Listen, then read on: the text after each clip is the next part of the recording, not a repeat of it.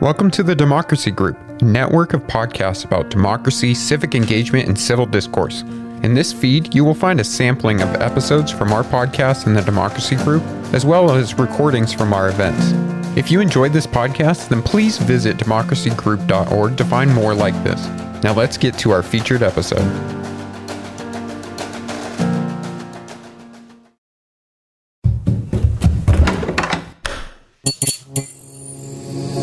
This podcast is part of the Democracy Group. Welcome to Democracy Matters. I'm your co host, Carah Ong Whaley. And Mary Tolentino. In this episode, we talk with Dr. Gail Christopher, an award winning social change agent with expertise in, social, in the social determinants of health and well being in related public policies. She is known for her pioneering work to infuse holistic health and diversity concepts into the public sector and in policy discourse. Dr. Christopher recently retired from her role as senior advisor and vice president to the WKK Kellogg Foundation, where she was the driving force behind the America Healing Initiative and the Truth, Racial Healing, and Transformation effort. Dr. Christopher also served as Kellogg's vice president for program strategy and worked on place based programming in New Orleans and Mexico. In 2015, she received the Terrance Keenan Award from Grantmakers In Health. She chairs the board of the Trust for America's Health. In 2019, Dr. Christopher became the executive director of the National Collaborative for Health Equity. Dr. Christopher is also the author of a new book, RX Racial Healing. Enjoy the episode. Dr. Christopher, thank you so much for joining us on Democracy Matters. Um, I want to start by asking you about the importance of educating and, about and addressing the persistence of racism in systems and structures. It is a topic that has become deeply politicized, and yet racial healing is more crucial now than ever to both the well-being of our communities, but also to a to a vibrant and thriving democracy. I wonder if you can start by putting this moment in historical context for our audience. Thank you. I'm more than happy to do that and, and really happy to have this conversation.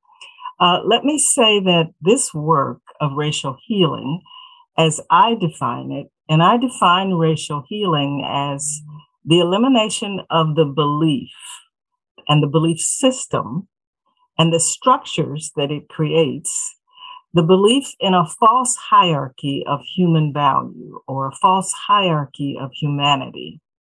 And although that began, that, that belief system began, you know, way back, maybe in the 15 and 1600s, it was codified into a biological or botanical taxonomy, you know, in the 1700s. And it was that codification that sort of gave it um, scientific credence, if you will, and it became the basis of scientific racism. Now, of course, many things had happened before that that had justified enslavement and colonization and brutality and all sorts of things. But there was something about that particular moment that I think gave it staying power. So, this false view, this false worldview of humanity was the basis upon which we built this nation. And so I've I phrase racial healing in many ways as unfinished business. Because even though we dealt with the consequences of that false worldview through a civil war, you know, through an abolition movement, through the first, you know, civil rights legislation back in the 1800s, through the the attempt to eradicate Jim Crow laws and practices with the civil rights movement of the 60s. You know, we keep dealing with the consequences of this false ideology and this false belief system. But we haven't ever really uprooted the belief system itself and replaced it, replaced it. And that's what's the most important. You know, Buckminster Fuller says, Change doesn't happen by attacking the existing model. Change happens when we create new models that make the old models obsolete. You know, Apple made the BlackBerry obsolete. You know, and so we could we can name a thousand things, new models that made the old models obsolete. We don't have a new model for relating with one another as human beings, as equal human beings. And that's what the work of racial healing is about. It is about creating and, and promoting and embedding this new model of relationship that truly understands and values our, I use the term sacred, interdependence, interconnectedness, and interrelatedness as an expansive human family. That's the new model. And that's the work. If we do that work, if we start creating these compassionate ways of understanding and connecting with one another, then we'll have the permanent motivation to live up to our espoused and aspirational ideals as a democracy. So that, so my historic context is largely we've never done the work and we have to do that work. I just want to say that was a really beautiful introduction. I think that it, it goes really well with our next question. Um, so from your from your work and like from your experience, uh, what are some examples of how communities have successfully approached the truth and racial healing and uh, reconciliation? Thank you for that question. Um, and and we like to say truth, racial healing, and transformation. And that's very intentional. Mm-hmm. Uh, the Truth, Racial Healing, and Transformation effort, which is locally, and now we're working on a national version of it, but the TRHT, we call it, it, it, it really is a, an attempt to create an American grounded um, adaptation of the Truth and Reconciliation Commissions that have happened around the world. And we looked at those and we studied those. There have been over 40 of them. And we came to the conclusion that for America, we had to embed the commitment to transformation in the very process, because that's one of the main criticisms of the truth and reconciliation efforts. They, they are cathartic, they are helpful, they are, in some cases, emotionally healing, and communities come back together. But like America, post Civil War, you know, the Southern states and the Northern states reconciled but they did not transform and they did not eliminate the belief in a hierarchy of human value. So, what are communities doing around the country? Some are actually having truth and reconciliation commissions at a local level. Uh, they are focusing on the five pillars of the framework, which includes the truth telling, and that can happen during the commission processes. They are building up a critical mass of public will for engagement by having racial healing circles all over the city. Chicago, I think, may have done more than any other city. They've trained over, I think, 400 practitioners to convene these healing circles. Um, and they are also doing the hard work of and of narrative change. Now, narrative change is is you know creating a new ethos, creating a new cultural representation. Uh, so many groups are taking down old statues, you know, taking down names that that reinforce the fallacy of a hierarchy of human value. They are creating artistic uh, installations that that reflect our common humanity. Uh, they are they are creating um, museum exhibits and other things that are so the first phase of the framework is narrative change or the first component of it and so any way that you can begin to project a new narrative of your community that celebrates and embraces not only the truth of the past but the truth of the future in terms of our sacred interconnectedness as a human family. So lots of places are doing those kinds of creative things all across this country on college campuses, you know, civic organizations. The National Day of Racial Healing, uh, the Kellogg Foundation ex- thinks there are over a million folks being involved in that on an annual basis now. And um, and they just find ways to step aside, you know, step back and and and emphasize the prioritization of this work on that day every year. And it comes the day after the Martin Luther King Day celebration, uh, we deliberately timed it that way so that we would be reminded of Dr. King's dream of creating the beloved community, because that's what this work is about. It's about healing our divides and coming together to actualize our democratic aspirations. Uh, so communities are doing that. So there's the narrative change, there's the racial healing work, and then we get into the other three pillars of the framework, which is the structural work, the systemic work, which is, you know, we asked ourselves, well, if racial hierarchy is a false representation, how has it lasted for so many centuries? How is it so embedded? And we came up with three primary tools for embedding and sustaining racial hierarchy, because if you know how it has happened, you know how to undo it, right? So one of the primary tools is through separation. And separation takes many, many forms, everything from moving indigenous people from the, the lands that they occupied and were stewards of to uh, the enslavement of, of forcing Africans to come from Africa and be enslaved to child welfare uh, disparities and inequities that are based on this, this these false stereotypes and ideology around family and family and culture, the cradle to prison pipeline, school segregation, residential segregation. Separation is the primary tool of maintaining racial hierarchy. The second um, tool, the one that you know we see most of in the news, is what we call the law, and but it's not just the criminal justice system, but it's also voting, it's also immigration policies. Those are all policies and structures that are by design maintained to maintain racial hierarchy. And then finally, the, the last of the five pillars of the TRHT framework is the economy. And our economic system exploited racial hierarchy, was built on racial hierarchy, and still continues to do that.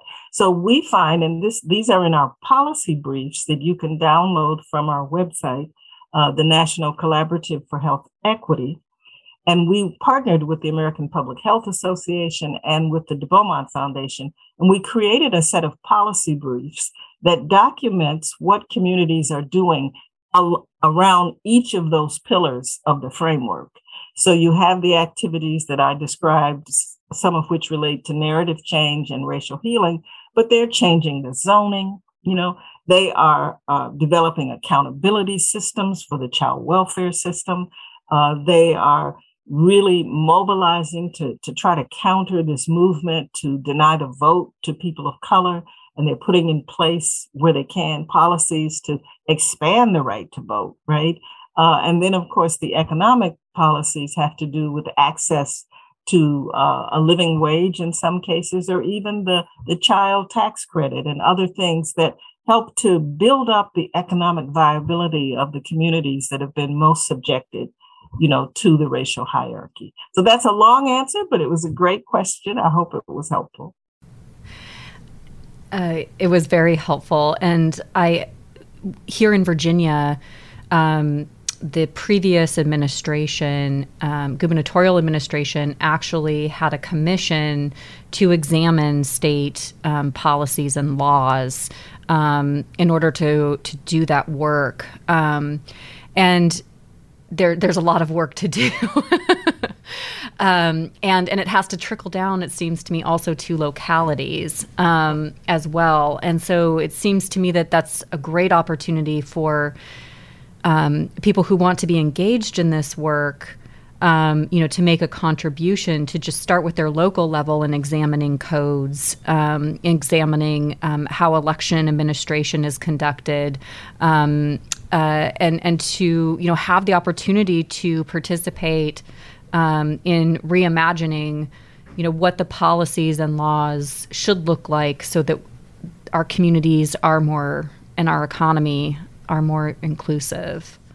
I really appreciate you using the term reimagining because while I described the framework for TRHT, I didn't describe the process. Mm. And the process begins with reimagining. It begins with re-envisioning, if you will. What is a future?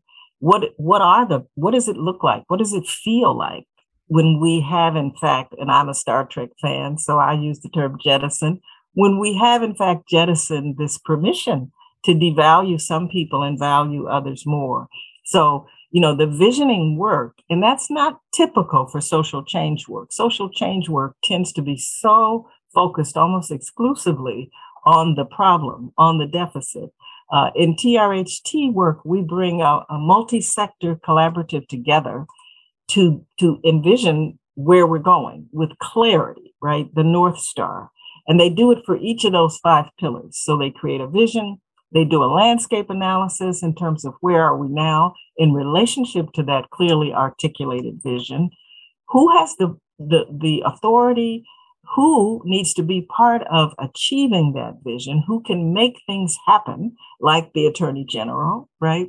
Um, and then what are specific actionable, uh, you know, recommendations in the short term and then what are the systemic, structural, sustainable changes that need to be put in place for the long term? So it's both, uh, you know, a set of uh, pillars, if you will, or a conceptual framework for the for this work, but it's also a process that that diverse communities engage in. So, if you could talk a little bit about what the role of higher education in racial healing and what research questions um, are not getting enough of the attention? Higher education, higher education plays a critical role. That's why we are so excited about our partnership with the Association of American Colleges and Universities. Uh, and I think now there may be 49 campuses that are engaged in terms of actually creating centers. Uh, there are over 70 that are, have been exposed to it and participated in the institutes. Higher education is preparing our leaders for the future. And so, what more important place than campuses for challenging the the the false hierarchy of human value and and tracing its history, acknowledging how it actually built our higher education system in many cases, and then beginning to codify and to research the benefits you know the the emotional benefits the health benefits. You know my book was just published last week by the association of american colleges and universities and it's called rx or prescription racial healing. There are many approaches to racial healing circles.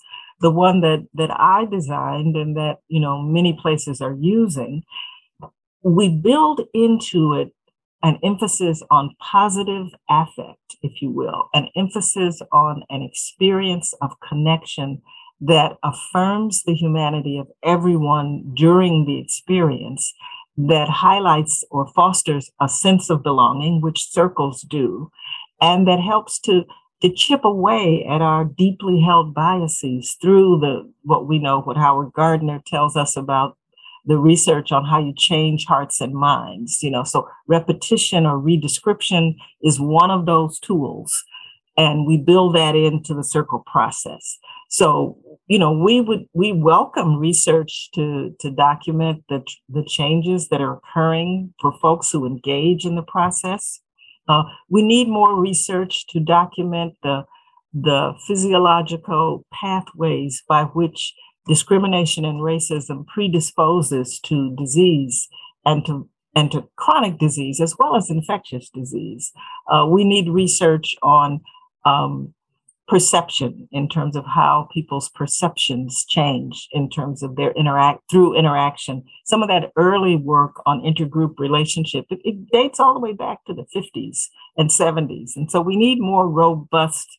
Uh, research to talk about how we form new perceptions and new ideas. And I would love to see more research on the power of belief in terms of how that affects our behaviors and our attitudes. So thank you for that question. Going back to this idea of reimagining um, and creating more just and equitable systems, I wonder what suggestions you have for individuals and what in what actions individuals might take? That is a tough question. Uh, I would say, as you can see from my background, uh, which is not a fake one, it's a real one. Uh, how important it is to to read, if you can, and to become um, very aware through some of the amazing scholarship that exists. Uh, I, I, there are a few books I'll recommend. Uh, Ibram Kendi's uh, Stamped from the Beginning, The Definitive Guide to, to Racist Ideas. Uh, wonderfully written. Uh, I think that book won the National Book Award. Uh, I certainly recommend The Sum of Us by Heather McGhee. And um, it, it, it offers sort of a, more of an economic view of how we have bought into this politicalization of hierarchy in that if one group benefits, the other group loses. And it, it, it, it dispels that those myths as well as tracing those myths back to our history as a country. Um, I also really recommend reading the book Race and Reunion, which talks about how the memory of the Civil War uh, was hijacked in order to create a false narrative. Uh, and it's a powerful book. So I think individuals need to learn as much as they can, get exposed as much as possible uh, to the broader, more truthful dynamics of our of our history and learn about the history of diverse groups, the history of indigenous people, the history of Mexico and America's relationship with Mexico, understand colonization and the mindset for that. Um, there's a book that I listened to recently that I only recommend for the strong hearted, uh, which is about how uh, the CIA um, recolonized Africa. And it's it's really quite disturbing. But but unless you you look at these things and you you look at the primary sources and you recognize how the lengths to which people have gone to maintain racial hierarchy, uh, you you just have no idea. You know, so that's the first step. The other thing I think is get involved in um, community organizations that are working to bring about transformational change in all of the in any of the systems that work. You know, uh, I also say take a look inside your own organization. Now, if you go to the WK Kellogg website wkkf.org. Uh, the original implementation guide that we created back in 19, I mean, in 2017, uh, it has um, a section for individuals to, in terms of activities that individuals can do. Uh, but I think the most important thing is to open your heart and keep your heart open and recognize that our democracy is really dependent upon us doing this work. Uh, most of the children in this country today are children of color. And if we don't create opportunity for them, we don't create an on ramp for them in terms of our economy, uh, and that's not happening right now. Most of our children of color are either living in low income or impoverished situations. Although at, during the pandemic, we passed a temporary legislation that reduced child poverty by 50%. But of course, you know, that's stalled now in Congress. But but this is our these are future taxpayers. This is and the evidence is clear that the more we invest in the early years, the better outcomes we have in terms of participation civically, economically, educationally. So this is this is vital work for our country. So, you now serve as the executive director for the National Collaborative for Health Equity. How has the COVID 19 pandemic exacerbated existing disparities and racism in medicine and healthcare systems? And what do you see as the path toward health equality? These are excellent questions.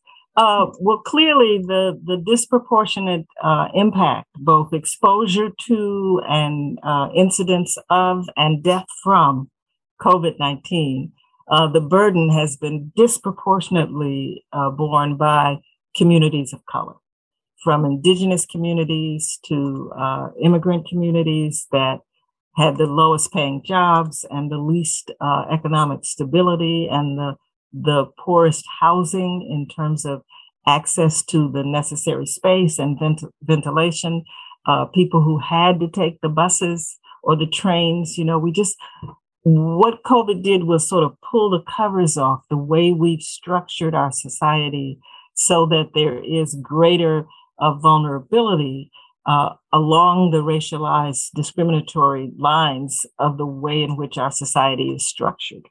So that's just real. And for some people, that was an aha moment.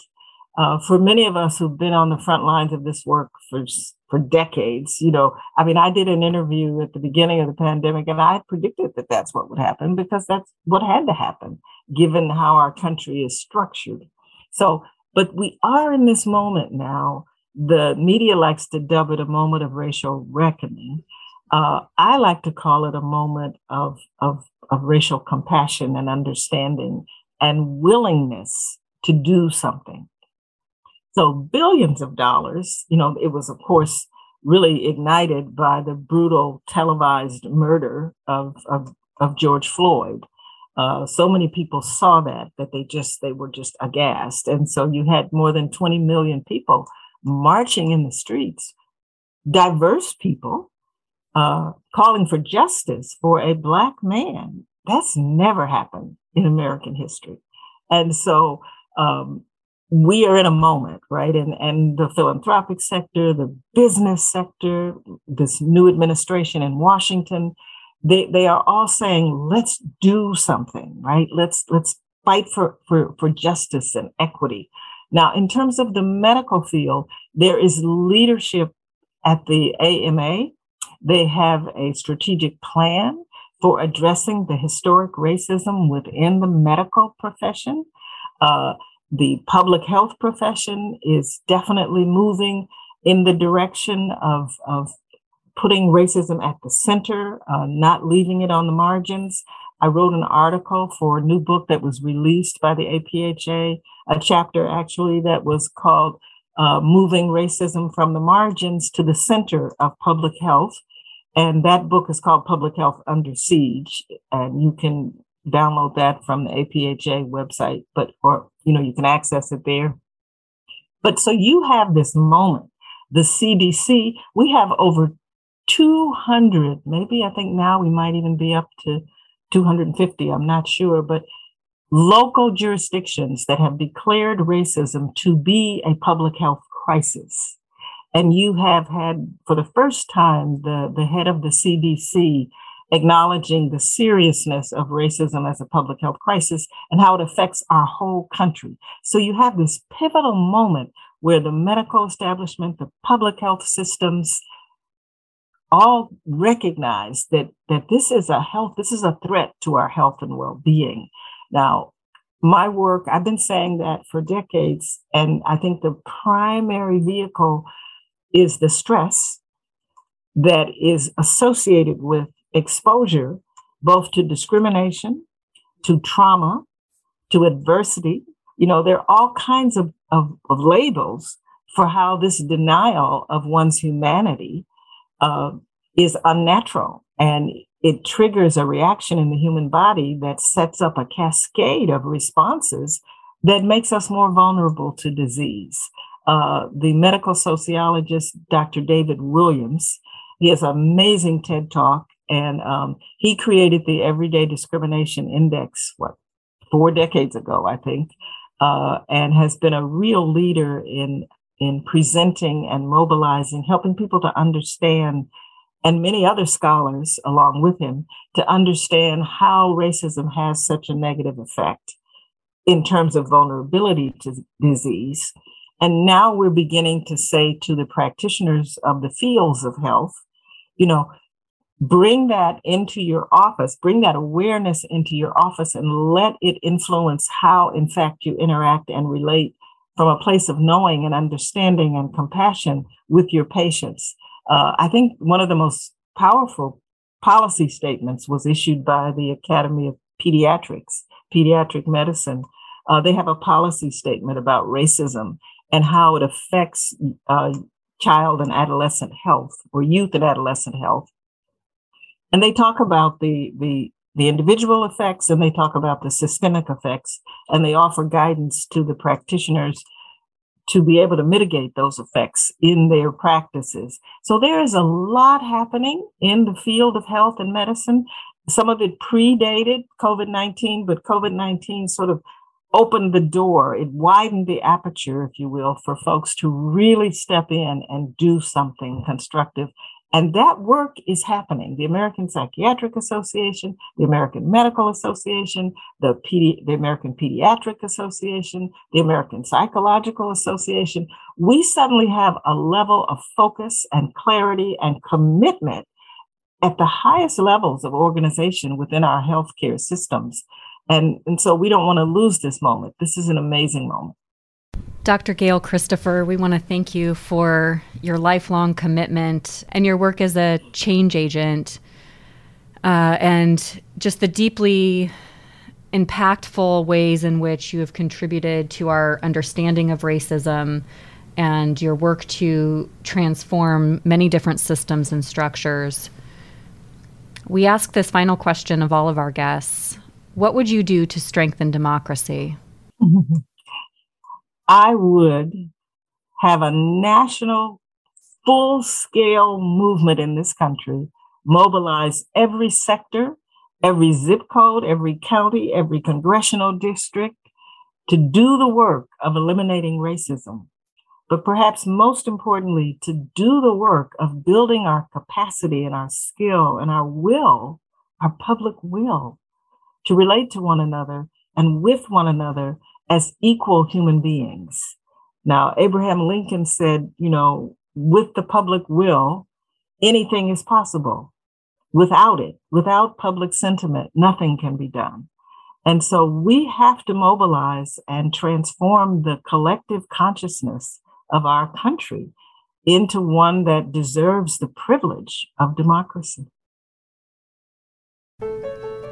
Podcast listeners. Thank you for tuning into this episode of Democracy Matters. Editing and production was done by Jacqueline Dobrin, JMU Civic's communications specialist. Randy Bednikus, Director of Digital Marketing at JMU, does the syndication for us. Our theme song is Sometimes It Shines by Pictures of the Floating World. Be sure to follow us on social media. You can tweet your questions and ideas to us at JMU Civic, and we'll address them in a future episode. You can also connect and engage with us on Facebook at JMU Civic. Learn more about the James Madison Center for Civic Engagement at James Madison University on our website at j.mu/civic. Until next time.